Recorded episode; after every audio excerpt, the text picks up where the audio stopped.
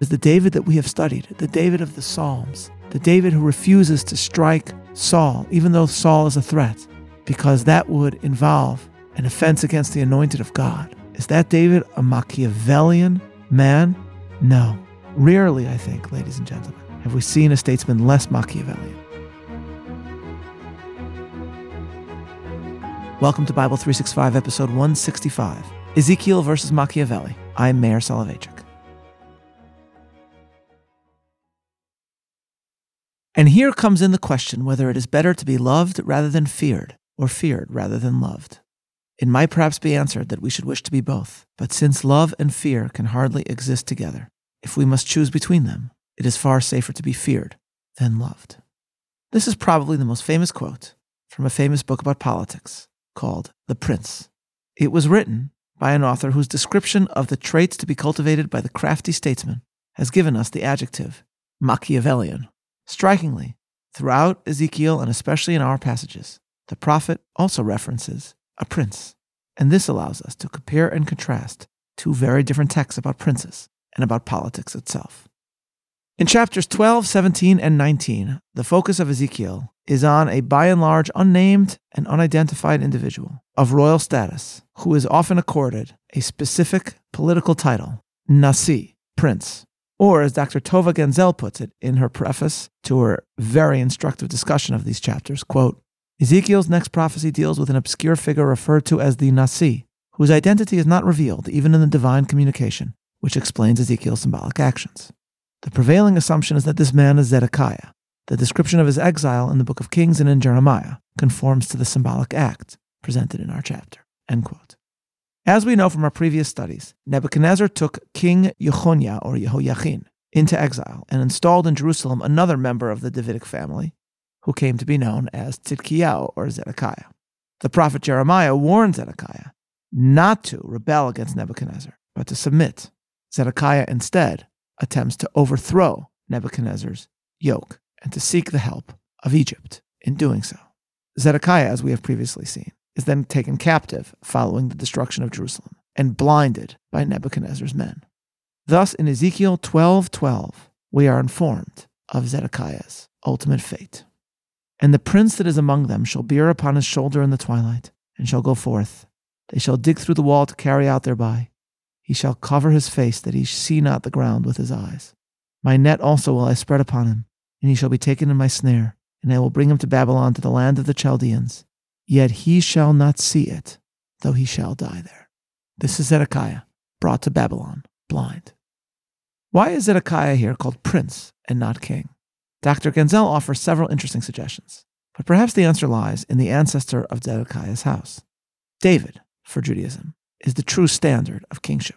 And the prophet is trying to tell us that those that do not live up to his standard do not deserve the title of king.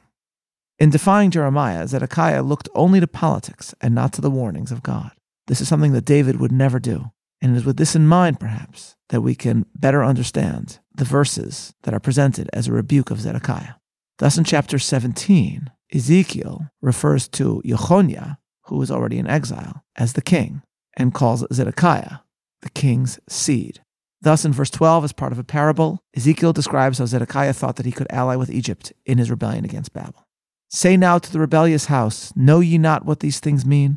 Tell them, Behold, the king of Babylon is come to Jerusalem, and hath taken the king thereof, and the princes thereof, and led them with him to Babylon, and hath taken of the king's seed, and made a covenant with him, and hath taken an oath from him. He hath also taken the mighty of the land, that the kingdom might be base, that it might not lift itself up, and that by keeping of his covenant it might stand. But he rebelled against him in sending his ambassadors into Egypt, that they might give him horses and much people. Shall he prosper? Shall he escape that doeth such things? So Ezekiel tells us. As an act of statesmanship, what Zedekiah did was not irrational at all. His war against Nebuchadnezzar, the rebellion against Babylon, his attempted alliance with Egypt, all could be deemed politically rational. But from the kings preceding Zedekiah onward, Jeremiah had warned the house of David that salvation would only come if they focus on fixing the immorality and sin that festered in Jerusalem. The sacred city contained idolatry and oppression, violations against God and man.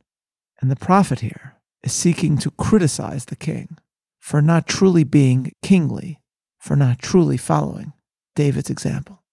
The writer George Will once gave us a felicitous phrase about politics that is useful, and though Will's own approach to politics is, I think, different now, the phrase speaks particularly to our discussion. Will spoke of statecraft as soulcraft, and I would utilize this in saying that David's greatness lay in the way that he crafted not only the polity of Israel, but also, through his leadership, the soul of biblical Israel. Thus, a contrast emerges between the truly great biblical prince and the prince of Machiavelli.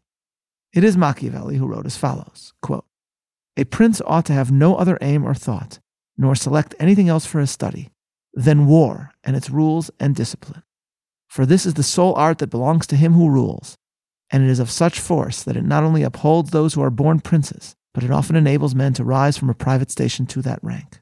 And on the contrary, it is seen that when princes have thought more of ease than of arms, they have lost their states. Machiavelli then later adds, and therefore a prince who does not understand the art of war over and above the other misfortunes already mentioned cannot be respected by his soldiers, nor can he rely on them. He ought never, therefore, to have out of his thoughts the subject of war, and in peace he should addict himself more to its exercise than in war. This he can do in two ways, the one by action, the other by study. So Machiavelli tells us.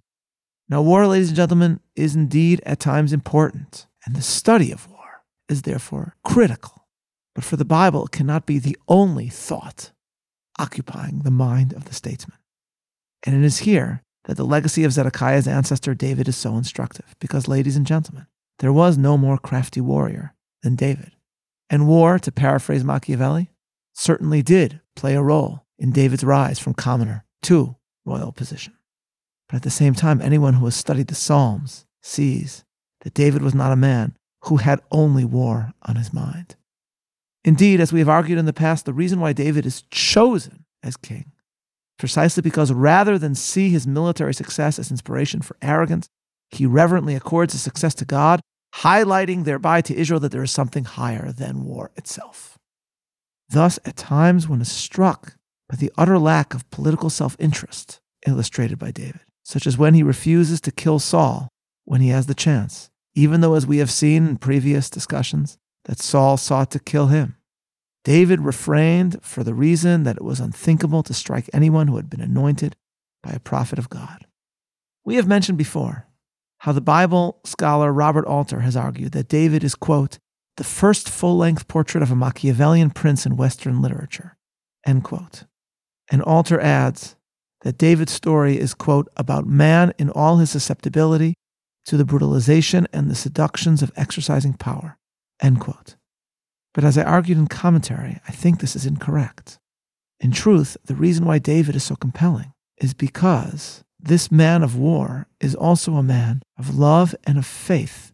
And ultimately, David illustrates that it is faith that is for him most important.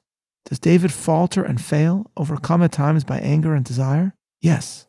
But is the David that we have studied, the David of the Psalms, the David who refuses to strike Saul, even though Saul is a threat, because that would involve an offense against the anointed of God, is that David a power hungry prince?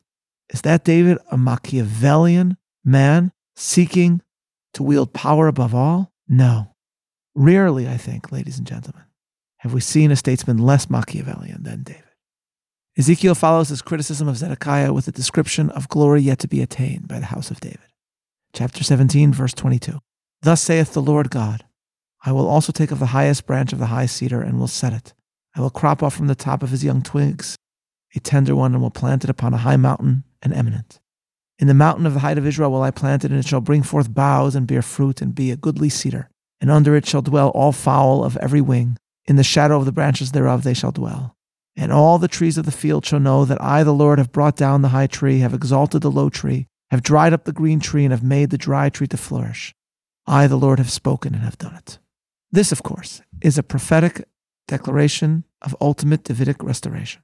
And as Dr. Ganzel notes, it is speaking of the line of Jehoiachin who has been taken by Nebuchadnezzar to Babel.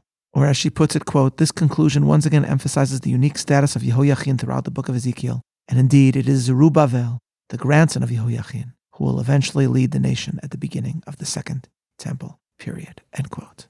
It is Yoyachin's descendants, not Zedekiah's, that will hearken the Jewish return to the Holy Land. And the message is that only when the house of David reconnects to David and all that he embodies can David's line flourish once again.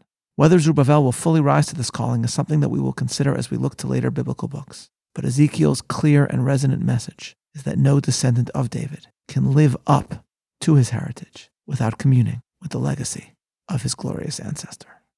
In a famous letter, Machiavelli described his study of history as follows quote, When evening comes, I return home and go into my study. On the threshold, I strip off my muddy, sweaty workday clothes and put on the robes of court and palace. And in this graver dress, I enter the antique courts of the ancients and am welcomed by them. And there I taste the food that alone is mine and for which I was born. And there I make bold to speak to them and ask the motives of their actions. And they, in their humanity, reply to me. And for the space of four hours, I forget the world, remember no vexation, fear poverty no more, tremble no more at death. I pass indeed into their world. This is indeed an admirable description of how we ought to study the past, as long as the ancients whose company one keeps and from whom one is inspired are the right ones. The same could be said for another passage by Machiavelli, wherein the author tells us that, quote, a prudent man should always follow in the path trodden by great men and imitate those who are most excellent, so that if he does not attain to their greatness, at any rate, he will get some tinge of it, end quote. The question, of course, is who is truly great? And for the Bible, it is a thoroughly un-Machiavellian man who emerges as the greatest statesman of all. This is Meir Soloveichik, looking forward to learning together tomorrow. Signing off.